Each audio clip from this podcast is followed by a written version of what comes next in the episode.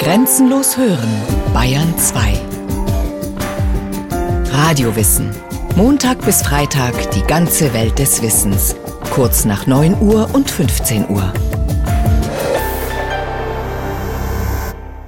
Mir ist heute nach Tamalan, nach Tamalan zu Berlin 1922. Tamerlan, geschrieben von Kurt Tucholsky, ist der Schlager der Saison.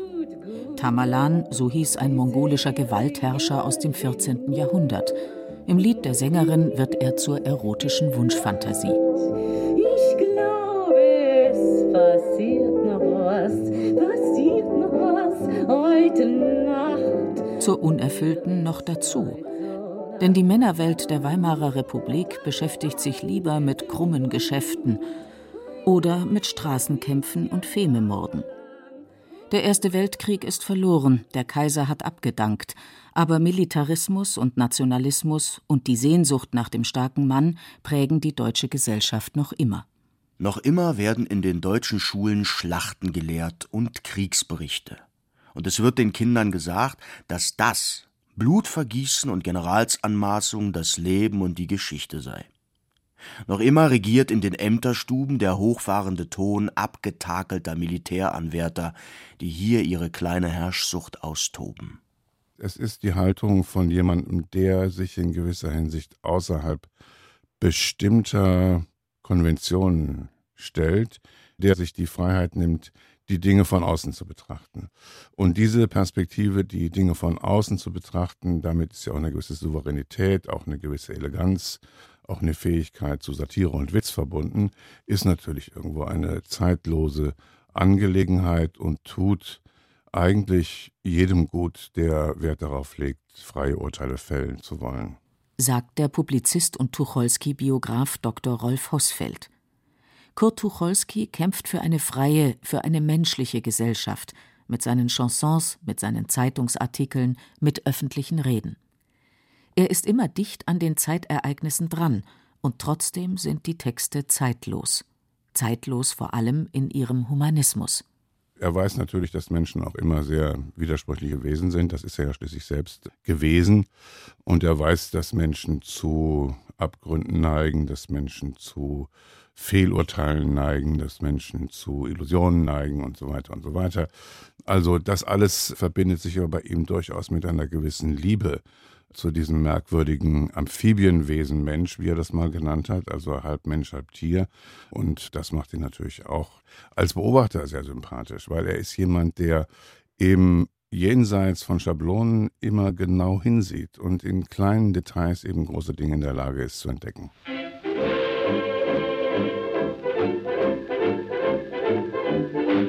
Kurt Tucholsky wird am 9. Januar 1890 in Berlin geboren, als Sohn einer wohlhabenden assimilierten jüdischen Familie.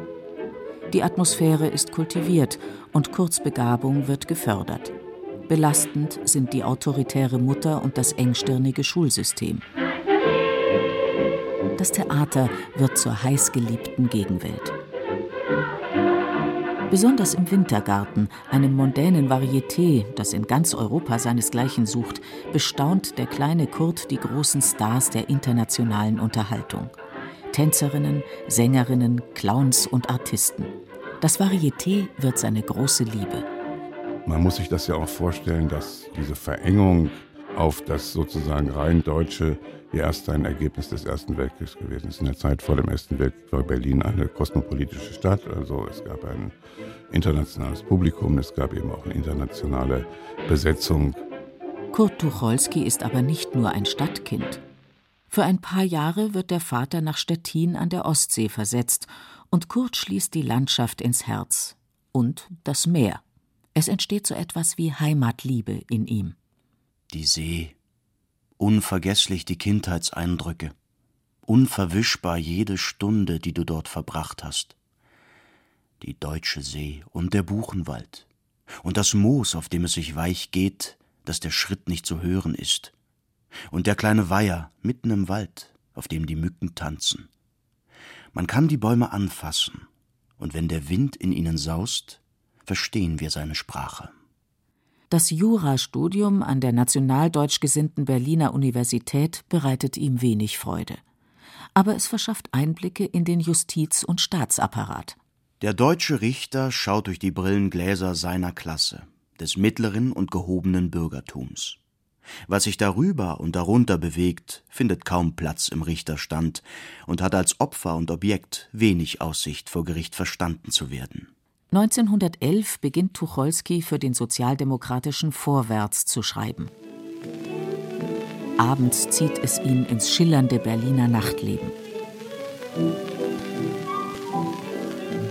Die Frauen an seiner Seite wechseln häufig, feste Bindungen fallen ihm schwer. In seinen Gedichten nimmt er es von der heiteren Seite. In stiller Nacht und monogamen Betten. Denkst du dir aus, was dir im Leben fehlt? Die Nerven knistern, wenn wir das noch hätten, was uns, weil es nicht da ist, leise quält. Du präparierst dir im Gedankengange das, was du willst, und nachher kriegst du's nie. Man möchte gerne eine große lange, und dann bekommt man eine kleine dicke. C'est la vie. Die Favoritin seiner jungen Jahre heißt Else Weil. Sie bezeichnet sich selbst als Freigeist und Vollblut-Erotikerin und ist außerdem eine der ersten Medizinstudentinnen in Deutschland. Mit ihr verbringt der junge Tucholsky im August 1911 ein Wochenende auf dem Land und macht daraus ein Buch Rheinsberg, ein Bilderbuch für Verliebte. Es ist eine kleine, federleichte Liebesgeschichte, die Tucholskys großes literarisches Talent unter Beweis stellt. Jung sein, voller Kraft sein, eine Reihe leuchtender Tage, das kommt nie wieder. Heiter Glück verbreiten. Wir wollen uns Erinnerungen machen, die Funken sprühen. Wir haben alles voraus, heute. Mögen die in den Gräbern die Fäuste schütteln, mögen die Ungeborenen lächeln, wir sind. Alle sollen freudig sein, kämpfen, aber mit Freuden. Dreinhauen, aber mit Lachen. Mädchen, was zieht ihr mit Ketten schwer beladen einher? Schüttelt sie ab. Sie sind leicht. Sie sind hohl. Tanzt, tanzt. Claire und Wolfgang, zwei verliebte Studenten, machen einen Wochenendausflug nach Schloss Rheinsberg.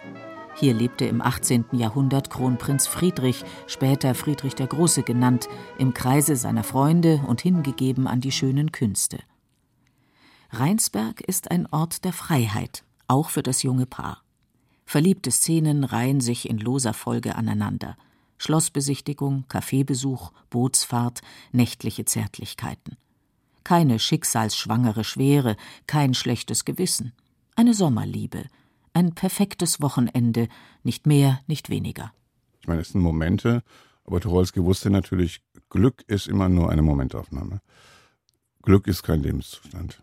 Weil es eben sozusagen die Erfüllung nicht gibt. Weil es immer nur ein Moment ist, was Vergängliches an sich hat. Und es gibt keine tiefere Sehnsucht als diese. Die Sehnsucht nach der Erfüllung. Sie kann nicht befriedigt werden. Rheinsberg wird ein großer Erfolg und eine renommierte linksliberale Wochenschrift für Politik und Kultur, die Schaubühne, später in Weltbühne umbenannt, nimmt den jungen Autor unter Vertrag. Chefredakteur Siegfried Jakobson wird sein enger Freund und Mentor. Tucholsky hat mal, als er Jakobson kennenlernte, gesagt, Jakobson verbindet in gewisser Hinsicht den Geist Lessings mit einem Schuss Judentum. Also das ist so eine Art von freiem, kritischem Geist, den diese Zeitschrift ausgestrahlt hat, sehr klar und sehr pointiert formuliert und mit einer ganz, ganz hohen Kultur des gut geschriebenen und pointiert geschriebenen Wortes. Tucholsky schreibt jetzt unter verschiedenen Pseudonymen, je nach Genre und Tonlage. Manchmal reimt er satirische Gedichte, dann nennt er sich Theobald Tiger. Wenn er seine glänzenden Rezensionen und Theaterkritiken verfasst, tut er das als Peter Panther. Manchmal moralisiert und analysiert er und ist dabei als Ignaz Frobel so bärbeißig, wie der Name schon klingt, und später kommt noch Kaspar Hauser dazu. Der steht ziemlich isoliert in einer Welt, die sich nach dem Ersten Weltkrieg dramatisch verändert hat. Und es war auch nützlich, fünfmal vorhanden zu sein. Denn wer glaubt in Deutschland einem politischen Schriftsteller Humor, dem Satiriker Ernst, dem verspielten Kenntnis des Strafgesetzbuches, dem Städteschilderer lustige Verse. Humor diskreditiert. Tucholsky schreibt auch unterhaltsame Glossen für die bürgerliche Presse und verdient dabei viel Geld. Er will ein gutes Leben mit teuren Maßanzügen, schönen Wohnungen und weiten Reisen und hat keine Lust, das Elend der meisten freien Autoren zu teilen. Mit 23 Jahren tritt er aus der jüdischen Gemeinde aus und lässt sich taufen, obwohl er als säkularer Geist allen religiösen Institutionen sehr skeptisch gegenübersteht. Wir aber wollen einstimmen in den Ruf, unser geliebtes Regiment. Hurra! Hurra! Doch der Erste Weltkrieg hat begonnen. Tucholsky ist eingezogen worden. Kriegseuphorie liegt ihm völlig fern, aber er will irgendwie durchkommen und möglichst wenig anecken. Wird man bedroht, so darf man schweigen. Ich habe einen dicken Bauch und bin kein Märtyrer. Mit dem Ersten Weltkrieg brach diese Welt zusammen, die Europa vor 1914 ausmachte. Also eine mehr oder weniger doch kosmopolitische Welt, wo man von Hammerfest bis Sizilien ohne Reisepass wandern fahren konnte, wie man das erst heute wieder kann. Also in der man sozusagen sich auch ohne weiteres als Kosmopolit bewegen konnte, wurde plötzlich national verengt und das verbunden mit einem enormen Blutrausch, mit einem enormen Opfer und für gar nichts. Mein Sohn muss gegen die Russen, da fuhr man sie, wie's liebe Vieh, zur Front in Omnibussen und da, da blieb die Weltpost weg. Haho, er lag im Dreck. Tucholsky ist im Baltikum stationiert. Dort ist es wesentlich ruhiger als im Westen. Er arbeitet in der Redaktion einer Fliegerzeitschrift und schreibt dabei so manches, was ihm später leid tut. Umso unerbittlicher fällt er nach dem Krieg über die Offizierskaste her, die er jetzt aus Erfahrung kennt. Schonungsloser als in der Militaria-Serie der Weltbühne hat kaum jemand die Korruption im deutschen Heer gegeißelt. Die Stellung des deutschen Offiziers zum Mann war etwa die eines Dresseurs zu einem verprügelten Hund. Der deutsche Offizier hat in sittlicher Beziehung im Kriege versagt. Der Geist des deutschen Offizierskorps war schlecht. Tucholsky hat sich vor allen Dingen sehr starke Gedanken gemacht, was bedeutet Militarismus im kulturellen Sinne. Das heißt nicht nur im manifesten Sinne der Armee und des Waffentragens und ähnlichem mehr, sondern als Geisteshaltung. Worauf es uns ankommt, ist dies: den Deutschen, unseren Landsleuten, den Knechtgeist auszutreiben, der nicht Gehorchen kennt, ohne zu kuschen, der keine sachliche Unterordnung will, sondern nur blinde Unterwerfung. Die Reaktionen auf solche Artikel sind oft sehr ablehnend. Tucholsky hat viele Gegner. Die Arbeit fürs Kabarett bietet da eine gewisse Entspannung, denn dort findet er ein großes Publikum und viel Begeisterung für seine frechen Lieder. Politisch steht Tucholsky sehr weit links, ohne an die marxistischen Lehren vom Klassenkampf zu glauben. Aber die pragmatischen und angepassten Sozialdemokraten unter Reichspräsident Friedrich Ebert sind ihm auch ein Dorn im Auge. Was man am Tage demokratisch macht, wird leise umgewandelt in der Nacht. Nanu, nanu. Herr Eben möcht sei Ruh. Die rote Mütze, die Germania trägt, sie nächtens gerne rechts vom Bette legt. Er war ein freier jüdischer Geist, ja. Also das war er mit Sicherheit. Es hat ihn dann eben als freien Geist natürlich auch jede Einengung des Gedankens in den existierenden demokratischen und linken Organisationen gestört. Also es hat ihn bei den Kommunisten vor allen Dingen auch diese Art von manifestem Klassenkampfdenken sehr gestört. Und er hatte dabei immer nicht unbeeinflusst durch Freud und die Psychoanalyse den Verdacht, hinter diesem Klassenkampfparolen steckt auch eine sozusagen verdeckte Lust an Aggressivität. Immer häufiger wird der Einzelkämpfer von Depressionen heimgesucht, und das liegt auch an seinen privaten Verhältnissen. Tucholsky heiratet erst Jugendfreundin Else Weil, dann nach der Scheidung in zweiter Ehe Mary Gerold, eine junge Deutschbaltin, die er im Krieg kennengelernt hat und die wegen ihm nach Berlin gezogen ist. Sie ist seine große Liebe, aber auch sie betrügt er ständig mit anderen Frauen. Auch diese Ehe geht schief. Seit 1924 lebt er als Korrespondent in Paris. Er liebt die Stadt. Frankreich tut ihm gut. Hier ist es hübsch. Hier kann ich ruhig träumen. Hier bin ich Mensch und nicht nur Zivilist. Hier darf ich links gehen. Unter grünen Bäumen sagt keine Tafel, was verboten ist. Die Verhältnisse in Deutschland lässt er dennoch nicht aus den Augen. Sie geben immer mehr Grund zur Sorge. Rechte Fememörder und gewalttätige Freikorpsangehörige werden von der Justiz mit großer Milde behandelt. Auch Adolf Hitlers Putschversuch wird eher nachlässig geahndet.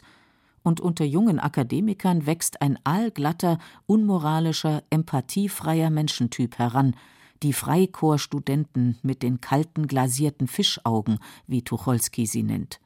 Ein Produkt des Wertezerfalls im Ersten Weltkrieg. Dieses verhetzte Kleinbürgertum, das heute auf den Universitäten randaliert, ist gefühlskälter und erbarmungsloser als selbst die vertrockneten alten Herren, die wir zu bekämpfen haben. Wenn diese Jungen einmal ihre Talare anziehen, werden unsere Kinder etwas erleben. Ihr Mangel an Rechtsgefühl ist vollkommen. 1925 wird Generalfeldmarschall Paul von Hindenburg Reichspräsident. Das ist der Anfang vom Ende, befürchtet Tucholsky zu Recht. 1926 stirbt Siegfried Jakobsohn, sein väterlicher Freund und Mentor. Tucholskys Trauer ist tief und er vergräbt sich in die Arbeit. 1928 und 29 erscheinen Sammelbände seiner Artikel Das Lächeln der Mona Lisa und Deutschland, Deutschland über alles, eine bittere Rückschau auf die Jahre der Weimarer Republik. Wir haben das Recht, Deutschland zu hassen, weil wir es lieben. Seit 1930 lebt Tucholsky in Schweden in der Nähe von Göteborg, abgeschieden von der Welt. Seine Arbeit als Nachfolger Jakobsons bei der Weltbühne hat er schnell wieder aufgegeben und den Stab an den Kollegen Karl von Ossietzky weitergereicht. Und auf den kommen jetzt harte Zeiten zu. Die Reichswehr macht gegen die Weltbühne mobil und strengt wegen angeblichen Geheimnisverrats Prozesse gegen den verantwortlichen Redakteur an. Ossietzky muss für 18 Monate ins Gefängnis. Beim nächsten Prozess geht es um den berühmten Satz Soldaten sind Mörder und er endet mit Freispruch. Dieser Satz meint keine konkreten Personen und kann deshalb nicht als Beleidigung im rechtlichen Sinne aufgefasst werden, befindet das Gericht. Dieser Satz, der im Jahr 1995 erneut das Bundesverfassungsgericht beschäftigen wird, steht in einem Artikel von Tucholsky. Aber den kann man nicht belangen, denn er lebt im Ausland. Doch er sorgt sich um den Kollegen und Freund, und er hat ein schlechtes Gewissen. Er weiß, das Gericht hat aus formaljuristischen Gründen so entschieden, nicht aus Überzeugung. Tucholsky beginnt an den deutschen Verhältnissen zu verzweifeln, die Lust am Schreiben versiegt. Man kann nicht schreiben, wo man nur noch verachtet. Im Jahr 1931, ein Jahr vor dem Prozess, schreibt er noch einmal eine Liebesgeschichte. Verleger Ruwold braucht eine für sein Sortiment. Ja, eine Liebesgeschichte. Lieber Meister, wie denken Sie sich das? In der heutigen Zeit Liebe? Lieben Sie? Wer liebt denn heute noch? Dann schon lieber eine kleine Sommergeschichte. Also auf ein neues. Zwei Liebesleute, unbeschwerte Ferientage voll knisternder Erotik, diesmal in Schweden. Aber halt, so unbeschwert sind sie diesmal doch nicht. Das Liebespaar begegnet einem unglücklichen kleinen Mädchen, dem Zögling eines Kinderheims, das unter deutscher Leitung steht. Und diese Leiterin ist aus dem Holz geschnitzt, aus dem man später die KZ-Aufseher und Aufseherinnen machen wird. Im Sommer konnte sie durch die langen Korridore des Landhauses donnern und befehlen und verbieten und anordnen, und alles um sie herum fragte sich gleichzeitig nach ihrer Stimmung und zitterte vor Furcht, und sie genoss diese Furcht bis in die Haarspitzen. Fremde Willen unter sich fühlen, das war wie das war das Leben. Das Liebespaar rettet das Kind und bringt es in Sicherheit, aber Deutschland ist nicht mehr zu retten. Tucholsky weiß das schon lange. Ich fühle dumpf, dass da etwas herankriecht, das uns alle zu vernichten droht. Uns. Das ist unsere alte Welt, an der wir trotz allem so gehangen haben. Das Erstaunliche ist, dass er schon Anfang der 30er Jahre richtig szenarienhaft gesehen hat, wie das Ganze laufen kann. Also, dass Hitler im Kontext einer Wahl von Hindenburg und in einer Art und Weise von Deal äh, an die Macht kommen kann und nicht durch einen Putsch oder sonst irgendwas. Also diese Entwicklung hat er auf eine ungeheuer klare Weise vorausgesehen, weil er eben gespürt hat, dass der Mann bewegt sich sozusagen auf einer Strömung, die ihm entgegenkommt. Ihr müsst sie lieb und nett behandeln, erschreckt sie nicht, sie sind so zart. Pfeift eurem Hunde, wenn er sie ankläfft, küsst die Faschisten wo ihr sie trefft. Als Hitler 1933 an die Macht kommt, werden Tucholskis Bücher verbrannt, er selbst wird ausgebürgert, sein Kollege Karl von Ossietzky ins KZ geworfen. Tucholsky hat keine Publikationsmöglichkeiten mehr und kann ihm nicht helfen. Seine gesundheitlichen Probleme, ständig entzündete Nasennebenhöhlen vor allem, werden immer schlimmer. Er verliert jeden Mut. Mein Leben ist mir zu kostbar, mich unter einen Apfelbaum zu stellen und ihn zu bitten, Birnen zu produzieren. Ich nicht mehr. Ich habe mit diesem Land, dessen Sprache ich so wenig wie möglich spreche, nichts mehr zu schaffen. Längst ist er abhängig von Schlafmitteln. Am 21. Dezember 1935 verabreicht er sich zu viel davon und trinkt Alkohol dazu. Ob aus Versehen, ob absichtlich, das weiß niemand. Er fällt ins Koma und stirbt am selben Tag. Tucholsky mag geglaubt haben, dass sein Lebenswerk vergeblich war, aber das ist nicht so. Tucholsky hat das kritische und freie Denken, die politische Satire und die politische Lyrik in der Bundesrepublik beflügelt wie kein zweiter. Sein undogmatischer und unkonventioneller Geist setzt Maßstäbe bis heute. Sie hörten Kurt Tucholsky Lerne lachen ohne zu weinen von Brigitte Kohn. Es sprachen Beate Himmelstoß und Genia Lacher. Technik Regina Stärke. Regie Irene Schuck. Eine Sendung von Radio Wissen